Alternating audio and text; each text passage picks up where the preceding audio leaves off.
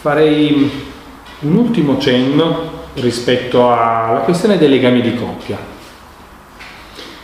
Perché il trattamento del, della famiglia possiamo anche contemplarlo, la rettifica, la questione della rettifica, portare un soggetto alla responsabilizzazione, eh, può capitarci anche quando arriva per esempio un marito che si lamenta della moglie e che gli dice dottore non ce la faccio più, oppure sviluppato questo sintomo psicosomatico perché non ne posso più e voglio lasciare mia moglie, non l'amo più e non ce la faccio più. Ma voi siete lì ad ascoltare e non vedete, potremmo dire, la dico in maniera rapida, una questione di desiderio. Non siete convinti. Vedete che in questo suo eh, collocare sempre all'esterno la causa della sua sofferenza c'è una difficoltà ad accedere a una rettifica soggettiva. Quindi eh, è vero, i nuovi sintomi sono anoressie, bulimie, depressioni, attacchi di panico, iperattività infantile, tutte quelle forme che rientrano in comportamenti di dipendenza patologica. Ma se dovessimo rimanere fedeli alla questione del campo magnetico, sono sempre nuovi sintomi quando noi vediamo una grande difficoltà nel lavoro individuale eh, a passare da, verso la responsabilizzazione del soggetto rispetto al suo reale. E allora può venirci in mente di convocare anche la moglie di questo paziente e quindi di aprire il campo terapeutico a un'altra voce. Perché? Come ci insegnano anche i terapeuti sistemico-relazionali, a volte le sedute familiari ci permettono di raccogliere dei dati che noi nel colloquio individuale facciamo fatica a ricavare. Quindi quando non ci quadrano i conti, quando noi non riusciamo in qualche modo a individuare la logica dell'inconscio, quando il discorso del paziente ci sembra un modo per evitare che emerga la sua effettiva posizione soggettiva, allora lì possiamo chiamare in causa la moglie e vedere qualcosa che ha, il paziente non ci avrebbe mai portato, perché il paziente avrebbe utilizzato la cura solo, avrebbe utilizzato il terapeuta non come chi mi mette in questione, chi fa emergere la mia divisione soggettiva, ma avrebbe usato il terapeuta solo con chi deve giustificare una scelta che non ho il coraggio di fare. E allora per far emergere la divisione soggettiva possiamo anche pensare, e laddove vediamo anche un rischio, che il paziente faccia un agito, un agito vuol dire una scelta che non è basata su un effettivo desiderio, un agito vuol dire qualcosa che surclasse il pensato, qualcosa che non vuole fare i conti con eh, la complessità del desiderio inconscio perché il desiderio inconscio complica la vita. Sì, la rende molto più, come dire, autentica, vera, però la rende meno meccanica. E poi ci accorgiamo, convocando anche la moglie, che la questione non è proprio come lui la raccontava. E abbiamo la possibilità di far notare qualcosa della situazione che dipende anche da lui attraverso un'interazione che noi osserviamo. Quindi trattamento della famiglia, inteso come possibilità di aprire il campo alla terapia di coppia, può esserci utili, utile in quei casi in cui è come se dovessimo far emergere la questione inconscia nel vivo della seduta e non attraverso le narrazioni del paziente. Quando le narrazioni del paziente vediamo che non, Anzi, più le alimentiamo, più le sosteniamo, più siamo interlocutori con le narrazioni e più gli agiti vanno in un'altra direzione, eh, allora noi dobbiamo anche contemplare questo metodo di intervento. Perché nella clinica dei nuovi sintomi la vera questione è che significante godimento non entrano in rapporto. Può esserci una paziente che vi racconta i sogni e continua tutte le volte, eh, racconta i sogni, fa le libere associazioni, ma continua a peggiorare con un, una gravissima anoressia e avrà bisogno del ricovero.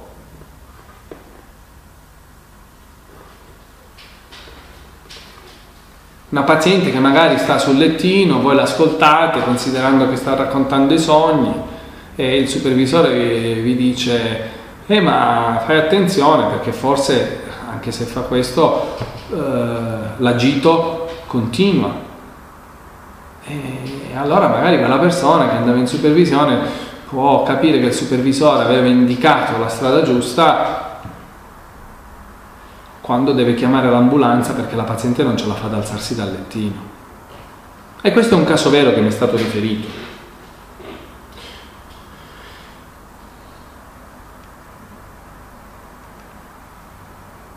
Quindi se dovessimo elencare quali sono le opportunità delle sedute familiari, io ho segnato alcuni punti. Primo, raccogliere informazioni che il paziente non ci dice e che non potremmo ricavare altrimenti. Poi un altro aspetto importante che dicevo è di osservare direttamente delle dinamiche familiari.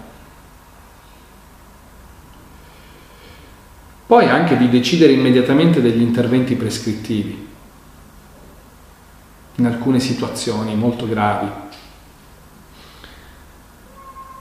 Un altro aspetto importante è condividere la trama tra le generazioni. Perché il trattamento della famiglia può anche essere un intervento clinico fatto per delle persone che hanno un'azienda. Sapete che ci sono degli studi che mostrano che il, soltanto il 50% delle aziende italiane che vengono fondate arriva alla seconda generazione e di queste che arrivano alla seconda generazione soltanto il per cento arriva alla terza generazione. E a volte vedete il padre che vi telefona e vi dice che il figlio ha lasciato l'azienda, se n'è andato in un'altra azienda, l'azienda è in un periodo di crisi, lui ha bisogno del figlio e vedete come codice professionale lavorativo si mischia al codice eh, familiare ed è uno dei problemi dell'economia italiana, se parlate con dei tecnici di questo argomento, vedere il passaggio intergenerazionale all'interno delle aziende. Per la mia esperienza parlo sia di aziende piccole a conduzione familiare, ma anche di multinazionali. È un grosso problema quello del passaggio, della trasmissione intergenerazionale del desiderio.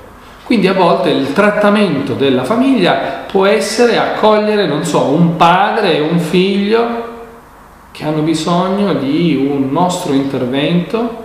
Poi non vuol dire trattamento della famiglia che è esaustivo.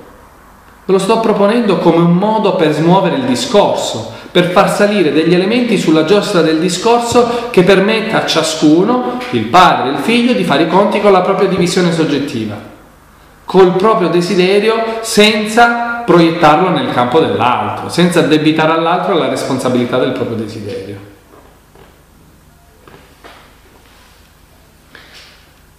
Poi possiamo anche considerare quindi non soltanto la condivisione tra, della trama delle generazioni, ma anche le sedute allargate come supervisioni. Ci sono dei momenti in alcuni trattamenti che richiedono più interventi dove fare il punto della situazione può aiutare con gli adolescenti, per esempio, in alcuni casi può essere utile eh, convocare anche i genitori, non solo per fare il punto della situazione, ma per permettere a quel ragazzo che ha messo alcuni mesi per elaborare alcune cose di poter dire alcune cose ai genitori. E lì vediamo che la nostra funzione è di rettificare l'altro in che senso? Di essere quel terzo, quel testimone lì presente che permette alla parola di dirsi, che permette finalmente a al dialogo di esistere, anche al conflitto. Quindi passare dall'agito, dal discorso che viene agito, a un discorso che invece può ospitare la dimensione del conflitto tra le generazioni.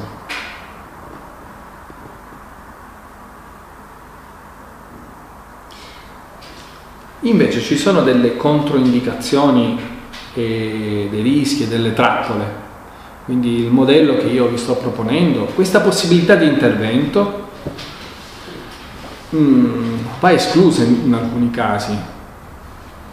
Quindi non è che va sempre applicata, non è sempre una risorsa. In alcuni casi può essere fonte di una grande collusività.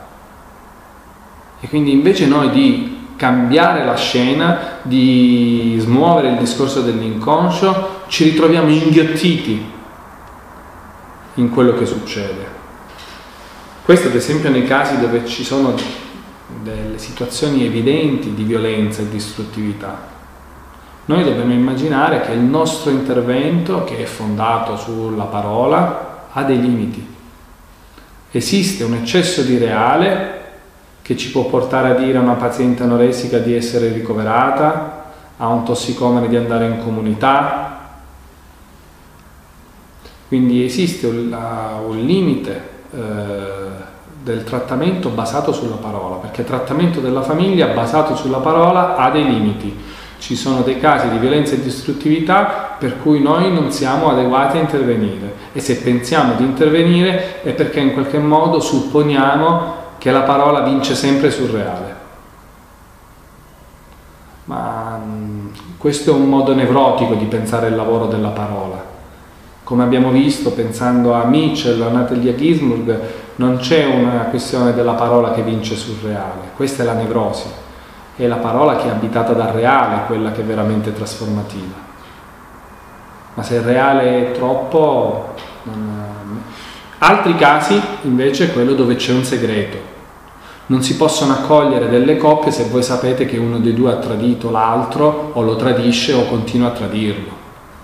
Quindi in quei casi lì non si può seguire una coppia e se voi siete i custodi del segreto di uno dei due verso l'altro, eh, quello è un trattamento da non iniziare, non, non si può fare. Non potete aderire a questa cosa perché diventate complici del segreto e come il nostro lavoro è quello di permettere alla verità di entrare nel, nella parola, non quello di pensare di dover eh, tamponare le, le cose. Ci sono poi anche delle situazioni dove c'è un radicale vittimismo di uno dei due e quindi quel radicale vittimismo è dove uno dei due, radicale vittimismo vuol dire che uno si presenta come l'anima bella e non si assume minimamente la responsabilità della, della relazione.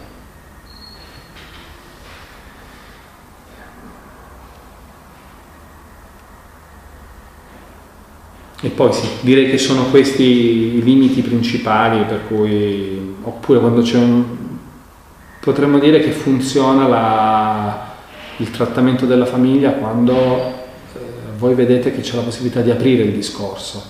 Se invece voi vi vedete trascinati in una situazione dove non avete eh, possibilità di manovra, voi mm, è meglio lasciar perdere, semmai dividere i percorsi e quindi invece di aprire il campo terapeutico di suddividerlo. Bon, ci sono, queste sono le cose essenziali, poi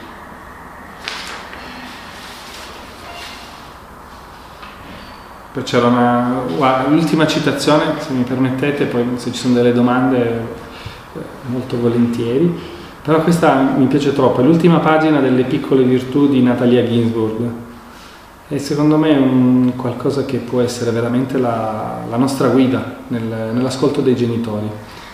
Lei in quell'ultima pagina dice, e se abbiamo una vocazione noi stessi, se non l'abbiamo tradita, se abbiamo continuato attraverso gli anni ad amarla, a servirla con passione, possiamo tenere lontano dal nostro cuore, nell'amore che portiamo ai nostri figli, il senso della proprietà.